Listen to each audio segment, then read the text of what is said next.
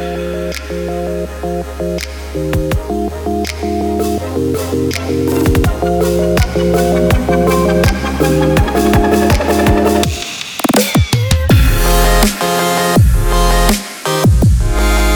that's right, everybody. Welcome back to another edition of the Untitled Jeff Gluck podcast. I am your host, Jeff Gluck, and I'm here once again from Portland, Oregon, where, shockingly, it is raining today. Yes, we've had lots of gray skies and precipitation so far during our brief living experience in Portland. We just moved here earlier this week, and so we're getting the full Portland experience, I guess, before summer officially arrives. But some sunshine for your day and mine is this interview with Brad Keselowski. You know, when I started these social spotlight interviews, really the first person I had in mind to do it was Keselowski, because I thought, man, this guy, you know, had the famous Juan Pablo Montoya jet dryer photo from inside his car, sort of launched NASCAR Twitter into the public eye a little bit more than it was. And he was very opinionated for a while, has backed down a little bit off that, but still quite an interesting Twitter presence, and also has expanded to Facebook Live recently, especially this year, with going to the campgrounds and visiting fans and things like that. So a lot to talk to him about. Take a listen to what Brad Keselowski had to say on the Social Spotlight. All right, everybody. I'm here in Brad Keselowski's hauler. We're in Dover, Delaware. He is currently making a peanut butter and jelly sandwich, which looks quite tasty. He's got some strawberry jam. I grew up as a grape family. And you know how I rebelled? I switched to strawberry. Everybody rebels in their own ways. You've always been a rebel, going with the strawberry after everybody else was going grape. But, you know, Brad, I've noticed through the years, obviously you were credited with sort of being the head of the Twitter movement in NASCAR. And, you know, much thanks to your Daytona picture. But I think it's sort of evolved for you. But I'd like to get your thoughts on how has your Twitter usage changed in the past few years here? It's definitely changed. And I think your first comment about, you know, the Daytona 500 tweet and all that series, that was fun. I got some exposure for NASCAR and for Twitter too, which was great. But I just feel like I was one piece. There's been like 6 or 7, maybe more than that, people who have moved it forward. You moved it forward, Jeff. I think NASCAR Chasm moved it forward. Dale Jr. joined and moved it forward. Kevin Harvick, to me, was the one who really was the first driver to embrace it of stature. So he moved it forward. So I think we've all had a piece of moving forward. And I might get a little more credit than I deserve. It's probably my first thought. I really don't think so. Actually, you know, the way you were at the time as well, in addition to the tweet itself, kind of opened the floodgates, because you were very opinionated. Maybe you've gotten a little bit more. I'm more conservative, for sure. Definitely more conservative. I don't know. It's probably part of being married. Well, but I think what happens, and this has happened for myself as well over the years with writing and opinions and stuff, is you get sort of tired of fighting certain battles, and after a while you choose to not fight every single battle and let your whole opinion out there. And you just pick the ones that are maybe the most important to you. Is that fair to say? Absolutely fair to say. That's well put, Jeff. I couldn't say it any better. You know, you get to where you pick the battles that are going to be the most impactful and that you can win. You don't try to fight every battle. I think that's just part of getting older, not necessarily just social media. You know, what's interesting is the people that have really developed social media are aging, and I think it's changing the platform dramatically. How is that? Why do you see... You mean the users themselves are changing their habits? Yeah, I think so. I think that probably your core people that really started the social media, and I'm not trying to claim to be one of them, but they're getting older. And I think that changes how the platform works.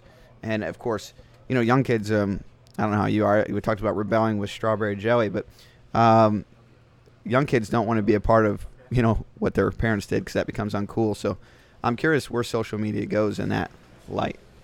Yeah. It switches platforms, or maybe it goes away. I don't know. Well, and that's interesting, because I feel like, you know, a lot of people choose the platform they like and end up sticking with it and aren't really eager to change. Some people will try the newer platforms that come out, but people mostly stick with what's comfortable with for them, whether it's the most popular or not. I know over the years you had started sort of originally with a Facebook account, and then I think you sort of went away from that. I got mad at them. That's right. You got mad at Facebook. I got mad at Facebook. They deleted my account because somebody turned me in as fake, and I had a Facebook account for probably 4 years before that. I had all this really cool stuff, and they deleted it all, and it just pissed me off. That's right. I forgot about that. So now you're on Twitter, obviously, and you're on Instagram, but it's a private account. Is that correct? Yeah, private. That's per page's request. So that's where you can sort of have your own sort of your own life without being in the public eye, so to speak. Yeah, well, sometimes I want to take a picture, and it ain't going to be the best picture, or it's going to be a picture that's relevant to me and not to my fans, but it's relevant to my family, and that's okay. I feel like I needed at least one social media play that was personal and for my family. So if I want to share 15 pictures of my daughter or a picture of a sunset, or I want to be somewhere and I don't want people to know I'm there, that's my platform to do it. Yeah, and that's interesting because I think normally that would have been, or that could have been, that's like you're using it sort of like Facebook, but you hate Facebook, so you're using Instagram like Facebook. I hate Facebook. No, hey, part of getting older is forgiveness. Okay. I've forgiven Facebook. Okay. That's the easiest way for me to put it. I was frustrated at a younger age. Now I've moved on, and I really like the Facebook Live feature. That's true. I forgot about that. And that was something I wanted to ask you about in this interview as well. So let's just get into that because starting this year, I believe, at Daytona, you started going around to some of the campgrounds at times and going on Facebook Live. I think I'm pretty sure I did it somewhere last year. Watkins Glen. Okay. Yep. I did it at Watkins Glen last year. And it started with there are certain weekends where I don't bring my daughter. And there could be a number of reasons, between where we're at. I don't travel my daughter past the Mississippi, and it's a good rule of thumb because it's too much for her, and I don't want her to have to deal with all that. And so Watkins Glen, I can't remember why we didn't bring her because obviously that's not past the Mississippi. But we didn't bring her there. So Paige and I were on the bus. We had just had a dinner, and we got back, and it was like 9 o'clock, and it was a beautiful night. And I've always really liked the campgrounds at Watkins Glen, and she had never seen them, so I was like, hey, let's go through the campgrounds. Like, well, what are we going to do when we go through the campground? Somebody's always going to spot you, right? Like, well, I don't know. Let's give something away, I guess. And somebody had been telling me about Facebook Live and said it's a lot of fun. I was like, well, I've wanted to do this Facebook Live. I've got a bunch of beer, a bunch of stuff to give away. Let's just go see what happens. So we did it, and we had fun. The people were really cool. They were engaging, and I thought, that was just a good time. So Daytona ended up being kind of the same way. My daughter didn't come because I just got married the week before, and she stayed with Paige's parents, and so it was just us two. And it turned into the same scenario, and we had a lot of fun. They're like, well, maybe we got something here that's kind of ours, I think in social media, everybody looks for something that's theirs. Jimmy does the hat giveaway, and everybody does like something that's theirs, and I really liked the Facebook Live campgrounds because it was something that was mine and I could do that honored our fans. And so I've watched a lot of these, and some people are very happy and overjoyed that you come. Some people play it way too chill. I don't understand why they would be so chill about a NASCAR driver coming with gifts to their campgrounds. They should be going crazy, and they're like, oh yeah, hey, cool. It's nice to see you. Alcohol affects people different ways. And a lot of these I go to, everybody knows a quiet drunk. Everybody knows a loud drunk. And usually we find people after they've been drinking. So that's my explanation. I don't know if that's accurate or not. I'm not a doctor. Okay. So but, has this been something that you have found is valuable? And obviously Facebook Live stays on your Facebook page. It's not like the Instagram Live story, which goes away right away. So that's something where people can go back and check it out as well. Yeah, I do like that feature about Facebook, how it stays up there, and you can do the in case you missed it, which I think is really helpful because you're right. You don't want it to disappear. And those people, that story lives on with them forever, right? Which is great. That's one of the things I love about it so much is I've already had fans come up to me and say, hey, man, you came to my campground in Daytona, and we're here, whatever weekend I might be here in Dover, and that was really cool. I just wanted to say hi again. That's just, it's really endearing to me, and it's fun. It really is. So one platform I don't think you're on, as far as I know, is Snapchat, unless you have a private account. Why are you not high on Snapchat?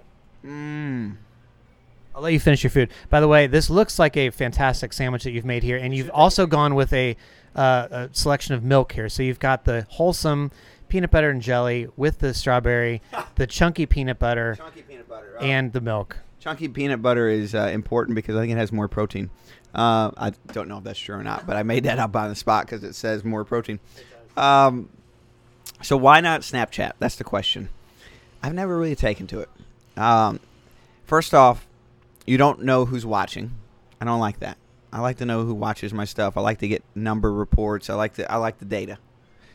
Second, I don't like how it disappears. For the same reasons why I like Facebook Live. I like how I can post a story, and it lives on forever. Where Snapchat, it lives for like, what, a day? Something like that? 24 hours. Yeah, I don't like that. Instagram stories, Paige does that with my daughter, which I like for my daughter that it lives 24 hours. But then even then, sometimes I'll look back and go, oh, where'd that video go of her doing this or that? She's like, well, I have it on my phone saved. Or Snapchat videos don't save to your phone, at least. If they do, I don't know how to do it. You just have to manually do it, yeah. Oh, yes, I don't like that part. So no, I've never taken to it. I hear the numbers are incredible for those that are able to get access to it. But I don't know, it's just not for me. Not only that, but I'm a big believer in laser focus. Pick something and stick to it and do it the best you can. And for me, that's Twitter and Facebook Live. So let's go back to Twitter for a minute. Obviously, you're famously often on your phone. There's many pictures of you. Whether you're in a press conference or waiting for a change in your garage and you're looking at your phone. I take you typically looking at Twitter in those situations? No. No, okay. I wish I had my phone right now to show you, but I don't. I have it locked upstairs. But actually, I have a number of apps that I use. I have racing apps, which could be timing and scoring. I have... engineering apps for the car, so I can understand what's going on with the car. So I have a lot of different apps and tools to look at, and then I have some, of course, social media apps that I go on. So people automatically assume whenever they see me on my phone that I'm on Twitter, and it's kind of funny to me. Like, yeah, you're right, yeah. But I try to keep a number of different apps. So my phone is, my connectivity device for not just social media, but also for my profession. So. Obviously, you're still looking at it a lot, whether you're on it every second or not. What do you get from it? Like, is your primary purpose for news or to see what people's for Twitter? Like, what are you taking out of it that you find most valuable and makes you want to stay on it? Without a doubt, news. I read the news. You were at the USA Today before social media. I read the USA Today every day, every single day. And I would always get disappointed when there's always going to be days in news where there's like not a lot to read. Like, that's a bummer. And there's still days on social media that way. But I can always find myself falling into a hole where I'll find somebody who's like, oh, this guy is talking about topics that I knew nothing about. If you watched my Facebook Live last night, we did one here through Worth's Facebook Live account. We were talking about the Paris Climate Agreement. That kind of stuff, like... I can't find in-depth reporting about that in most newspapers. So I'll find somebody who's an expert on the field, and they have an entire thread of here's what's good, here's what's bad, and of course they have their own biases in there. But I love reading those, and I fall in the, I guess it's a Twitter hole, but I fall in those holes a lot. So the other side of that is people wanting to interact with you and your replies. You have your feed, and then you go to your replies. Typically, I mean, how many of your replies do you read? Do you try to go through all of them? And what kind of interaction do you have with your fans? Well, one of the things I would say is that any of the times where you really want to see a reply, you can't, which is a real bummer. Like when you want to race, you're like, man, I really want to see what people are saying, and people are saying nice things to you, and you want to read it. I'm not able to do it because it doesn't load them all. It only loads like 30 or 40 of them. Which is super frustrating, right? Because you missed out on all that, and I always feel bad about it. And it's such a bummer. So I would say, first off, I would want to say thank you to those people that write the stuff, even though I don't always get to see it. And then most times it's the exact opposite, where the times when you can see the replies are when you really don't want to. Like, you know, it's there's been a slow news week or something bad has happened. You know, you're like, ah, oh, I don't want to read this. But for the most part, I try to read every one of them that I can, even when it's bad. And how do you deal with the bad? How do you deal with the haters? You know, are you do you? I guess there's three ways you could do it. You could ignore, block, or mute. Which one do you typically choose? I used to block. I stopped blocking. I regret that I blocked. I wish I knew. If there was a function that showed who you've blocked in your life, I wish I could go back and unblock those people. I think there actually might be. You might want to look into that, yeah. Huh, I didn't know that. Okay, so someone's going to have to teach me that.